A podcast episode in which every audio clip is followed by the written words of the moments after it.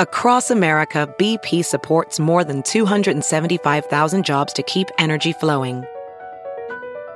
Jobs like building grid-scale solar energy in Ohio and producing gas with fewer operational emissions in Texas. It's and, not or. See what doing both means for energy nationwide at bp.com/investing in America.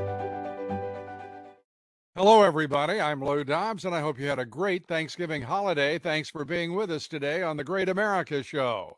As the smoke begins to clear from the midterm election battlefield, it's obvious that the Republican leadership got outmaneuvered in a number of states, among them, of course, Arizona, in which we watched the popular Republican gubernatorial candidate beaten by the unpopular and all but invisible Democrat candidate, who just also happens to be the Secretary of State and who oversaw the entire election in Arizona while running for the state's top office. Now, this could just be me, but if I'm going to run for office, I'm pretty sure I wouldn't want to run against a candidate who also is in charge of counting the votes. I mean, folks, just how smart is the Republican leadership? Even the one bright spot in this midterm election was the fact that the Republicans regained the majority in the House of Representatives, but have, as things stand now, only a 7-seat majority. Usually, the party not in the White House wins on average 24 seats, so they won fewer than a third that number of seats that they should have, historically. I mean, just exactly what have the Marxist Dems done right? How did they do so well? We'll be taking that up here on The Great America Show for weeks to come. And today, our guest is a great American, former top Justice Department official, Jeffrey Clark, on the Marxist Dem corruption and political persecution of Donald Trump on top of everything else. So back to the Republican leadership, particularly in the House of Representatives. The Republicans agreeing to be led by a rhino who has not a single conservative, MAGA, American First credential to his name, aside from the endorsement of Paul the Rhino Ryan. So there is that lingering concern that Republican leaders are either too dumb or too lazy to have much of a chance against a political party that lies, cheats, and steals with abandon. For crying out loud, Kerry Lake, the GOP candidate for governor in Arizona, campaigned nonstop. She was a hard-working, energetic candidate. Her opponent, Secretary of State Katie Hobbs, she really didn't campaign at all. She wouldn't debate. And guess what? She won. Despite not campaigning, not debating, it's almost like she sensed how the vote count would go, like she knew she had this thing. I'm sure that sixth sense had nothing to do with the fact that she was in charge of counting the votes. So let's turn now to our guest today, Jeffrey Clark of the Center for Renewing America. And I do believe we can all agree, Jeffrey, we need some considerable renewal. Jeffrey is a great American, former top Justice Department official. And Jeffrey, great to have you back with us on the show. This special counsel, it's all about raw, in-your-face partisan politics, isn't it? So now we go to 2 impeachments of President Trump, now 2 special counsels, years of FBI investigation, and the only lawbreakers that have been discovered in all of this in more than 6 years of persecution have all been FBI agents and Department of Justice officials, and of course, the intelligence agency's leaders. Your thoughts? Well, Lou, I think that anything involving this whole concept of a special counsel, special prosecutor, or before that, the independent counsel that Congress established by statute. I think these things are all anathemas to the Constitution. I think that the framers envisioned having, the president and then, whoever was going to be the head of what ultimately got named the Justice Department, that they were the law enforcers. And there needs to be a chain, an accountable chain that the people can point to. And this whole idea of, which is a post-Watergate, reform, quote unquote, that you can create like a 4th branch of government to enforce the laws. I think that's highly problematical. And I think the appointment here in these circumstances just, you know, reinforces that same historical theme for the whole time that we've had the independent counsel statute and now the special counsel regulations at the Justice Department. Yeah. Well, let's agree that it's unconstitutional. I've got no problem with that. I want to blow it up if it's constitutional. It's ignorant. It's stupid. It's a really bad idea, especially when you've got an administration that is corrupt from top to bottom.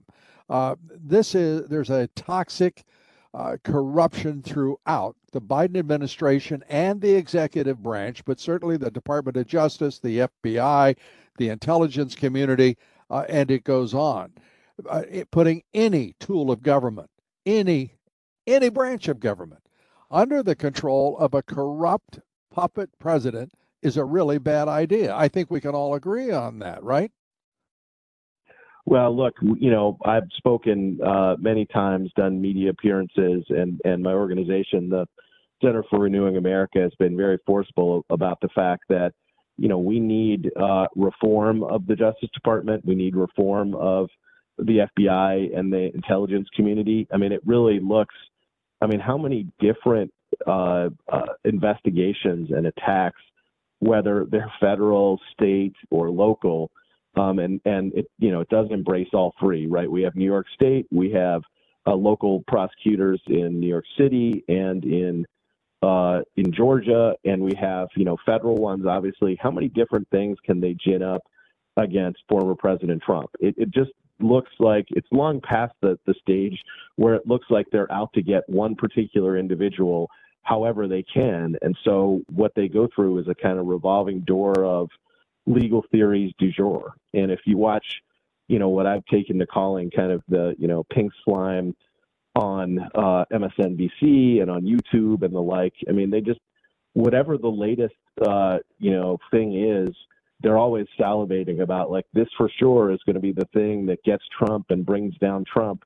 And they're just, they have no self-critical ability. They don't look at what it is that they're saying. It's just, they're selling themselves to an audience that somehow has irrationally, you know, in terms of Trump derangement syndrome, convinced themselves that Trump is some kind of antichrist, that, you know, the ends justify the means on. And it's really a perversion of the American system, Lou. Yeah, it's a mass psychosis, but it's also facilitated by the legal profession. And no offense, Jeff, but the audience for this crap is not just the you know, the opposite side that the Republican, conservative, independents in this country know full well who Trump is and what he represents, and the fact that he is not the public servant from hell. He is, in point of fact, an extraordinary president. It is the left that is, without question, evil. It's an aggregation of evildoers.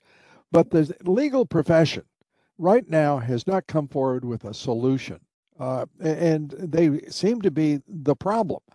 They really do, because here is a guy that has been persecuted for, we're now in the seventh year, the persecution, the political persecution of Donald J. Trump. There hasn't been one instance of wrongdoing proved over the course of that entire time. And we're now talking about a second special counsel investigation, 3 years of FBI investigation, separately almost 2 years of the first special counsel, the Mueller special counsel. This is ignorance at a high level, being practiced with just abandon by the Marxist left in this country. Why is it the ABA, the legal profession itself, the judiciary, for crying out loud, the Supreme Court is not saying this will end? Why is that so difficult for the legal profession, for the judiciary, and the head of the judiciary, John Roberts, to say just exactly that? We had talked, Lou, I think on our last conversation about the ABA. I mean, I think the ABA has been captured essentially by the left for quite some time. You know, about a century ago, it was thought to be a conservative leaning entity. You know, I think it was just more, you know, traditionalist and neutral, but by, you know, today's standards, that's, you know, viewed as conservative. Now, right. You know, the ABA is woke. You can look at what its, you know, governing body, like the equivalent of like kind of House of Representatives of the ABA do, and the kinds of resolutions that they debate and adopt, that's true. So I don't think there's any help to be watched for from that quarter. In terms of the judiciary, I think there's some nervousness created by the fact that President Trump obviously was very effective in terms of, you know, seizing the powers that he had to kind of lean into what sorts of people were nominated and confirmed to the Supreme Court. So he got 3 justices, and, you know, President Trump is not a lawyer, and, you know, he thinks of things, I think, in functional terms. And so when he was hit with a whole bunch of nationwide injunctions by judges who I think were out of control and who were, you know, forum shopped for by lots of leftist special interest groups, you know, he responded by, you know, saying things like, you know, these are Obama or Clinton judges, and that, you know, got Chief Justice Roberts' dander up that, you know, there aren't really supposed to be judges of particular stripes. You know, I think. Well, is John Roberts really that big a fool, Jeff? I mean, seriously, is he really that big a fool, or does he just think the American people are fools? Does he really think that the American people aren't aware that conservative judges and liberal judges exist, activist judges, and a handful, a smattering of constitutionalists, originalists, jurists exist? I mean, if he's really that naive, or he thinks that the American people are that naive, he really does need an intervention, don't you think?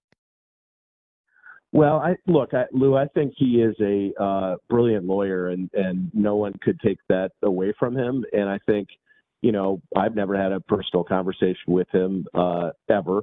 But, you know, I can imagine that maybe if, you know, you were having a personal conversation with him, if you were a close friend or something, maybe he might acknowledge some of the points that you made. But look, he's the head of the Article 3 branch of government.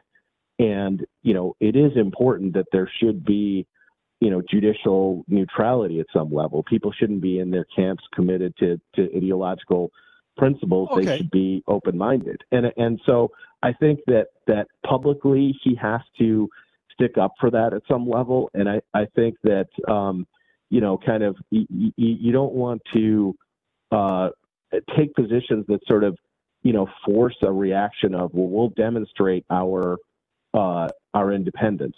You know, I think there are better and more persuasive ways to approach the Supreme Court than to, you know, to necessarily take a combative approach to it.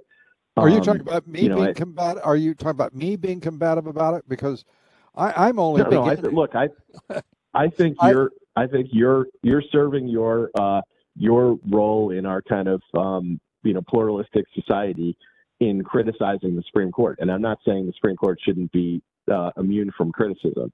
I'm just saying that in the institutional chair where the Chief Justice sits, he has to look at things differently. Could I ask you? Let me ask you this, Jeff, because you're making an interesting point, but I think there are other interesting points as well.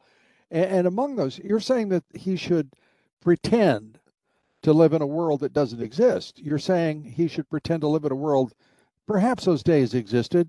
We know they did, but they're long gone. And for a judge to pretend that he is, to act as if he's not aware that conservative judges are being mobbed, their homes are being demonstrated, you know, Antifa, BLM are outside on their sidewalks protesting their positions. They're undergoing immense intimidation. Now, John Roberts may not be having that experience, but Gorsuch, you know, Barrett, you know, Kavanaugh, they're going through that. I think, Lou, that the reaction by the Supreme Court justices as a whole to that kind of set of intimidation tactics, where, you know, Justice Kavanaugh has to worry with his family that he's going to be assassinated. after the leak of the Dobbs decision, that should be met, you know, with a lot of stern denunciation and opposition and calls for new security and calls for the left to renounce those kinds of tactics. I totally agree about that. And I also agree that, look, I remember having a discussion once with some... I'm sorry to interrupt you, but did Justice Roberts call for the denunciation by the left of the tactics employed by their activist arms, Antifa, BLM, and others? Did he ask that? He did not. I seem to remember that after the Dobbs leak, that, you know, he issued a statement indicating that that would be investigated forcefully. Obviously, we still don't know exactly where that came from, which it mystifies me that, you know, when you have a very limited number of people who are in on exchanging drafts of opinions and separate opinions, that it can't be nailed down who was actually talking to, was it Josh Gerstein or not? But yeah, I mean, I think that in this instance, though, the justices, you know that they can rely on a lot of the people whose job it is, right, in the so-called, you know, Fourth Estate, right, in the press, to kind of carry that battle forward for them and say this is just totally unacceptable.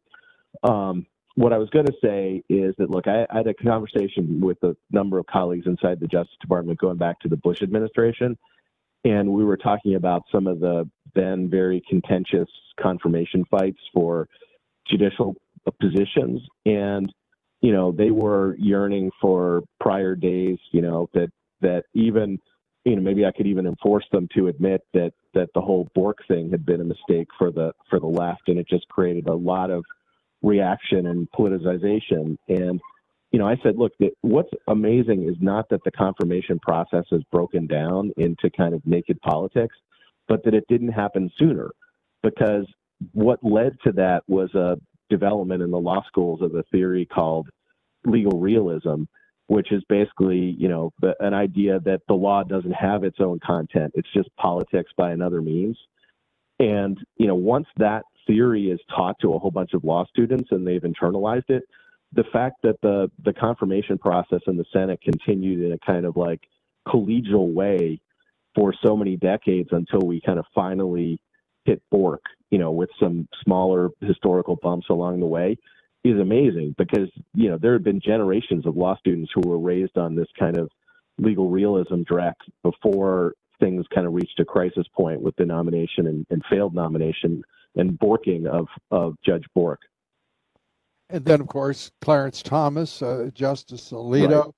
Right. We're looking at a court that is conservative, that's being intimidated by the left, and only the left. The right does not have an equal arm like Antifa. It doesn't have an arm like BLM.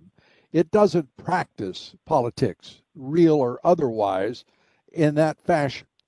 And we also don't have a legal system, a judicial system that knows how to deal with lawfare. This is lawfare at every level, and there is no countervailing influence or force within the right, the conservative, the Republican party to contend with them. Therefore, Mark Elias runs wild over the Republican Party. He is, I don't know what his record is, but it's got to be somewhere around 98%. And I don't think that's good for the country. Mark Elias thinks it's lovely. So does the left. But it's changing the whole atmosphere of American politics and the destiny of the nation itself, in my opinion. Your thoughts? I agree with that, Lou. I think that this whole phenomena of lawfare is out of control. I do think that the conservative side does not have either an equivalent level of defense or certainly the ability to go on offense in reverse, you know, and in terms of the lawfare, right? Like I'm living through it, right? I'm facing a challenge to my bar license in the District of Columbia, which, you know, I think is totally frivolous, but which, you know, continues to grind on. And well, I think you're an automatic loser. You're in a jurisdiction in which all of the judges are left-wing. The juries are left-wing. The system is left-wing. How do you prevail? How do you seek justice in that venue? Or jurisdiction? Well, I mean, I'd like to continue to have faith, Lou, that justice will win out at the end of the day. I'm still fighting. I've been fighting for a year. And, I do think that it is possible to make legal points, to make, factual points when the time comes, to show that, it's unfair persecution. It's lawfare. I think behind, I think I've been the leading edge of something called the 65 Project, which David Brock started, who's kind of a practitioner of the dark arts of trying to, stab conservatives in back alleys and then, see them never rise up again. So, I think that I wish there were easy fixes, but we need a better effort. Nobody's asking for an easy fix here, Jeff. What I'm asking for is an intelligent response on the part of the right to what is an existential issue for this constitutional republic. This is not merely, this isn't just a academic discussion. This isn't just a smoke-filled room where politics is being waged amicably. It is lawfare. It is street warfare. It is in your face. If either you understand that this is the Marxist Dem Party, and they mean to control the country. There's a uniparty in the deep state that reaches over to the Democrats. There is not even going to be a necessity for two parties if we continue this refusal, this denial of what we are facing, which is a full-on assault from the left. Lou, I completely agree with that. I think that it is existential, that when you mount an entire effort through something like the 65 Project to try to strip lawyers who are creative and conservative of their licenses with, trumped up claims that they were acting unethically. You're trying to take out a kind of meta defense of the republic, right? You're not having a fair fight where, leftists who say, hey, we should interpret the Constitution differently, take one position, and then the defenders of the classical Constitution take a different perspective, and then there's an adjudicated outcome. Instead, it's an attempt to chill lawyers on the conservative side against being creative, against being aggressive and zealous in defense of their clients, which is the ethical principle that lawyers are charged with doing. It's trying to make lawyers on our side of the divide think twice before they step out and they challenge any kind of societal consensus or what the Democrat Party is promoting. And, if those chilling effects are allowed to take hold through the process of lawfare, then it won't be long before we won't have a republic, because basically all of the protections of liberty in the Constitution will be, blown through or chewed through. And no one should want that. Even if someone is on the left, they should see the value of having a kind of, like a dialectic exchange between each side that, preserves liberty and allows for some, evolution of the system over time. And if instead the one side manages to achieve absolute victory and to stomp over all of their opponents, you're not going to get liberty. You're just going to get tyranny from the left. And, I think there was an age in which those who were more to the left understood that. They understood the value of balance. But, I think they've lost that, Lou, and they just seem to want to, have complete victory. And, even if we leave the law field for a second, just look at how America's cities are being run. you know, to my mind, a lot of my diagnosis of the fact that there's rampant crime, that there are people who are fleeing, that there are people who fear to get on the New York subway, et cetera, it's all the product of the fact that you just have long periods of one-party rule and monopoly over a lot of those cities. Now, New York obviously had Rudy Giuliani for a time, and he managed to clean things up.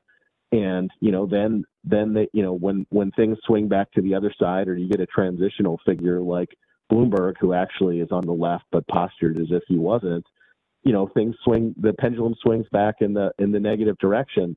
You know, that I don't see why there aren't more people who are even living in those cities who kind of, you know, don't wake up and say, what have we gotten for supporting this one party for so long? We just see a deterioration in our lives. We have to, you know, change things. Even if we just change for change's sake, maybe we'll get something different, but they don't seem to see it. And I think at some level, it's the same kind of dynamic that's playing out in the legal fights as well. Yeah, it's interesting that you would say all that you have, but not acknowledge at the same time that this is a war on America from the left. This is not just bad behavior on the courthouse steps. This is an outright gunfight for this country. It's open warfare. I do see myself as a warrior who's engaged in that. On the other side of the spectrum, against those who would destroy the Constitution, I'm cautious in terms of criticizing, you know, judges or particular judges, especially because I'm bound by various ethical canons. I understand. You know, not to do that, right? But look. By the way, that's not a canon. That's a gag. And if your silence is required to preserve your standing in the profession, you're not in a profession, you're in a cult. And that's outrageous. That if they have the control over you, why don't they have control over the lawyers at the left, who seem to be, without hesitation, expressing themselves clearly about what their intentions are and what they're doing? Merrick Garland doesn't even hesitate to say he's put a special counsel on Trump after being in Washington for 2 years, and they can't even name the crime. They mention Mar-a-Lago, but they don't talk about Trump's crime. The fact is, the crimes are committed by the Justice Department. They talk. I mean, this is just ridiculous what we're watching, and there is no constitutional or governmental response whatsoever, anyway, for all who are, victimized by this, the entire half of the country. So we're headed toward a different kind of order or disorder, depending on how you look at it. This is dangerous stuff. This isn't going to be accepted by the right. There's not going to be any more befuddlement and you know, pure thought test to see whether or not the right will prevail, the right thing will prevail, the justice will prevail, because justice is dead the moment we accept this condition that we're in. You know, I think, Lou, we have to fight back against having a two-tiered system of justice. Here at the Center for Renewing America, right, we do think that we are in a battle for not just the heart and soul of the country, but actually for the preservation of the country.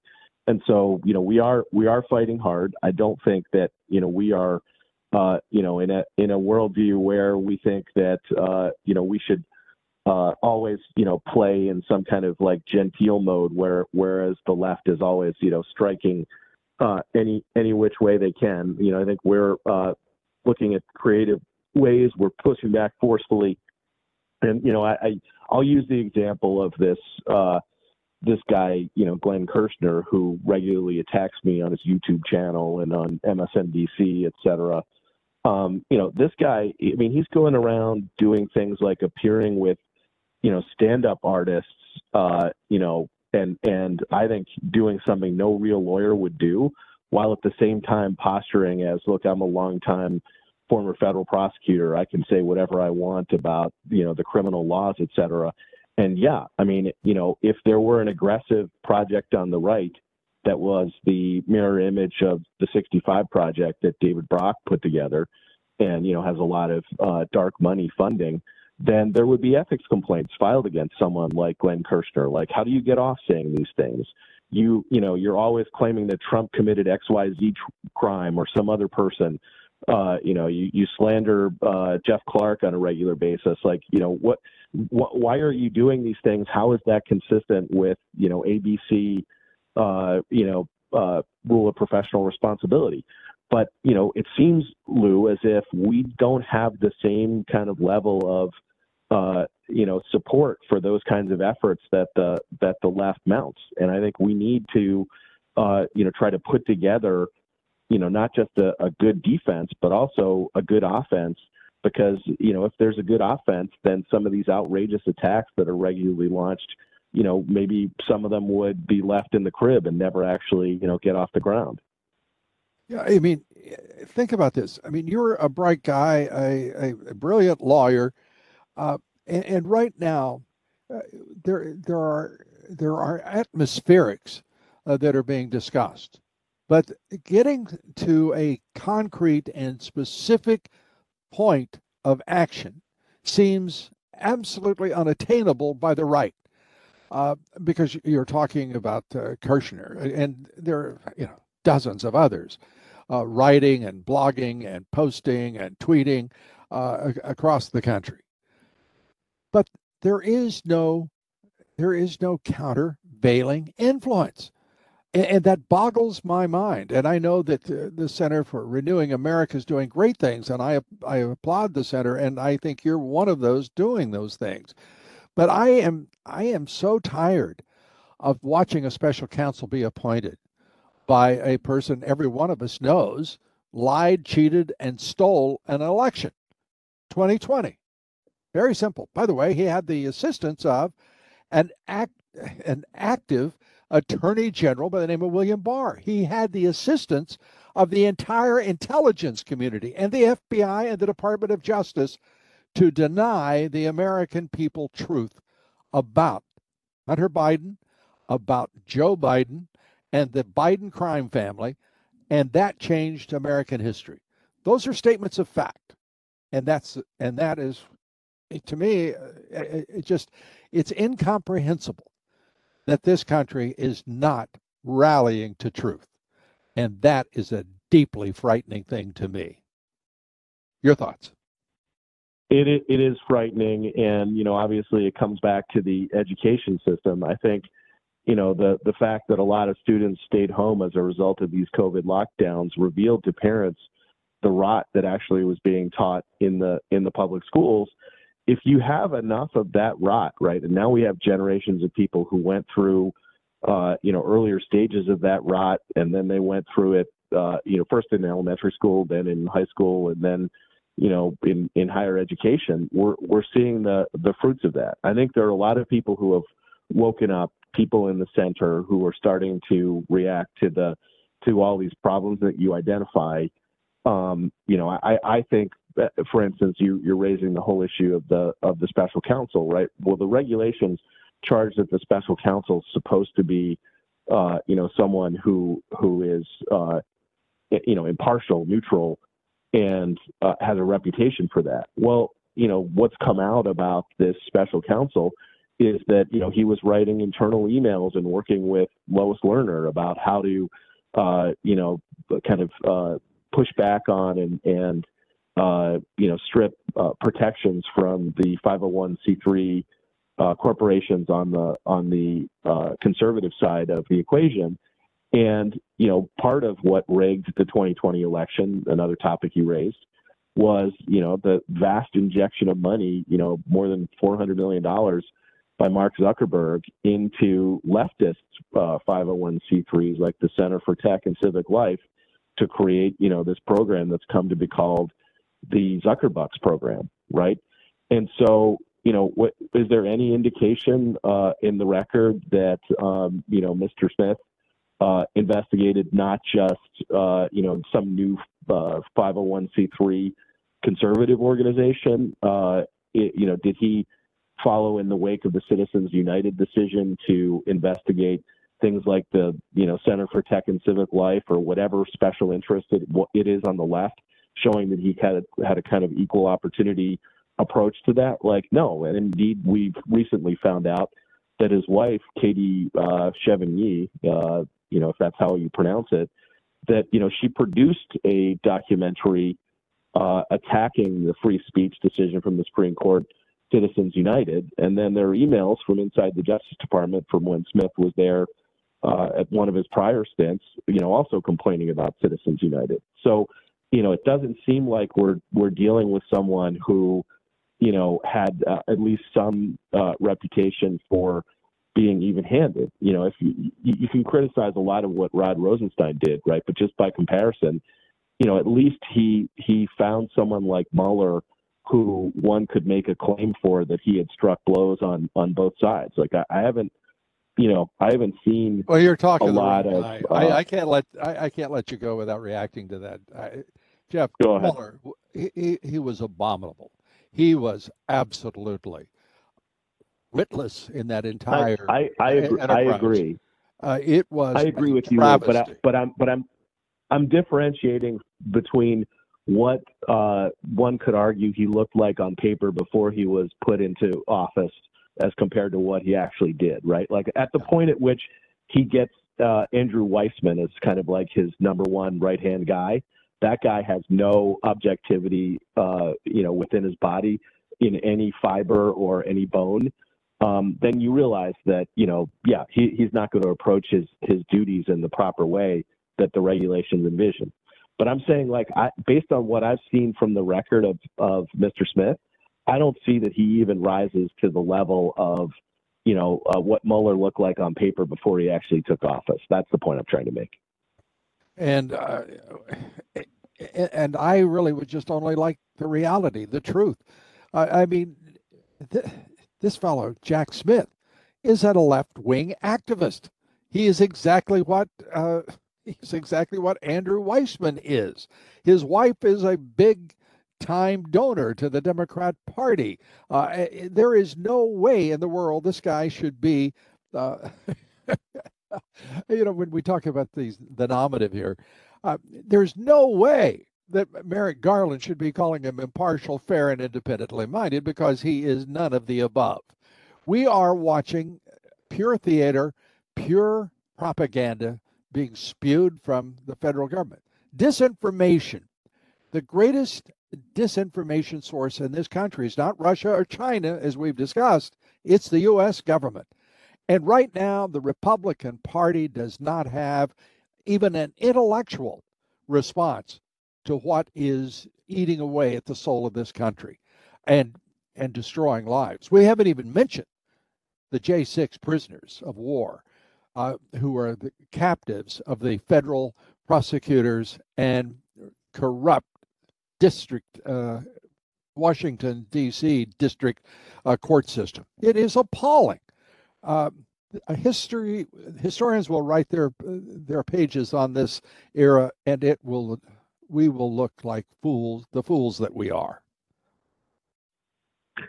So, Lou, in recent months, I've had the opportunity to meet Matthew Perna's aunt, Jerry, and it's just heartbreaking to hear her story of how her nephew committed suicide based on how he was treated by the prosecutors, right, who were just basically trying to drive him into the worst possible deal.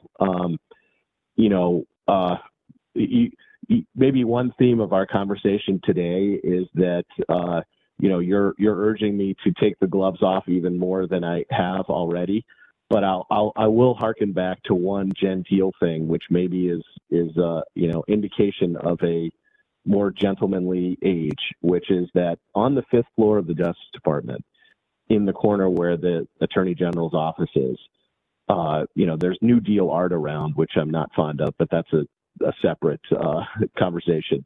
But to the door that goes to the Attorney General's office There's at the corner of the building, you open the door and you go inside sort of a wood paneled roundabout. And then at the other end of that is the door that actually goes into the AG's, squarish office. But in the roundabout, written around the top, in wood letters is, that the United States wins its point in court when justice is done its citizens. And increasingly, Lou, I'm sad to report that is not the view, and not the reality of what we see emerging from the Justice Department. And we need to get back to an age where that happens. People can have political disagreements. People can have disagreements about how to interpret the law at the margins. But, when things devolve into the nakedly political and we're on, I don't know, it depends on how you count, kind of investigation number 6 or 10 targeted at one person, one man, Donald Trump. It's the idea that impartiality is what's ruling the roost is clearly, it's fake. It's an illusion. It is. And it's time for everyone to wake up to that reality and I'm not urging you to go into combat. I'm not urging you to take the gloves off. But I am urging everyone listening to see clearly what is happening to us and why. Our system is failing, and it is failing quickly, and it is near collapse. And when that happens, the law will not protect us. Law and order will be a memory. And people have to understand that is a time in which there will be a response from the right. There will be a continued assault from the left. And that is a conflict that we do not want to imagine, let alone experience. So that's all I'm saying. And we have to know that awaits us, and we have to do everything in our power to avoid it. You get the last word. I agree with that very much, Lou. You're bringing to mind, I don't have the exact words in front of me, John Adams' statement that, our Constitution was made for a moral people, and basically at the point in which it ceases to be a moral people, the Constitution essentially is worthless. It just becomes a parchment barrier. And this is not directly connected to any of the topics that we covered today, but it comes to my mind. Earlier today, my son texted to me this, the Tucker Carlson segment about Balenciaga with this, child and, with a bear who seems to be in some kind of like S&M suit, just trying to sexualize children. When we're seeing more and more of those things. They're doing it every day. And the voice and I said, you're going to the last word, so I'm going to have to shut up when I finish this, but to interject, we're watching the voice of commerce in this country, which is commercial advertising on television. That is the voice of America. And look at what you're watching. The sexualization of children, the propaganda that is spewing from the dollars that corporate America is spending on Madison Avenue and media and production, Hollywood production in many cases. What we are watching is that we are without question deviating down in this country to a point that is sickening, and I mean deeply so, profoundly so, and part of the issue at hand. It's sickening. Your point. Yeah, it's revolting. It's depraved. I mean, I grew up in an age where, the titillation was, what's Madonna wearing or not wearing on any given day or in connection with any given album or tour, right? But, when we get to the stage where, there are teddy bears wearing, pedo and S&M outfits, and that's being sold by Madison Avenue, that you're dealing with just a very changed electorate and people of the United States. So, look, one way that I've approached my dealing with my enemies and my detractors, Lou, actually is to pray for them, because I do think that in many cases they're under a delusion, and if they look at an ad like that and they laugh, they're even if they're not going to go buy the product or whatever, if they laugh and they partake in it at that level to just sort of, snicker or something like that. They're part of the problem. And we need to pray for a restoration, a renewal of America. And maybe that's the good place to end, since that is, the organization that I'm now working for, the Center for Renewing America. We do want to see that kind of moral revival, because it is not just about fighting abstract public policy battles or legal battles.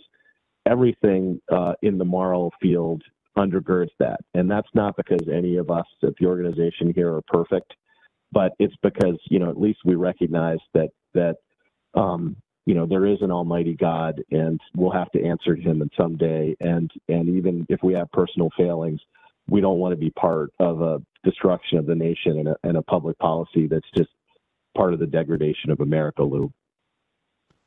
I concur. And I sure as hell hope none of us will be standing aside when it comes time to save this republic. And I think the time is nigh, near as it can be. We are in a national emergency that the country will not even recognize for so many reasons. But anyway, as always, Jeff, I enjoy talking with you. It is always instructive. And these are difficult times, getting more so, and doing so at an alarming rate of speed. Thank you so much, Jeff. I hope you'll come back soon. Jeff Clark of the Center for Renewing America. God bless you. Thanks, Lou. God bless you, too. Jeffrey Clark, Center for Renewing America. Glad he's on the side of truth, justice, and the American way. A great American. Here tomorrow, journalist and author Julie Kelly on the corrupt January 6th committee and what happens next, now that the Republicans are in charge of Congress. Please join us. Till then, God bless you, and may God bless America.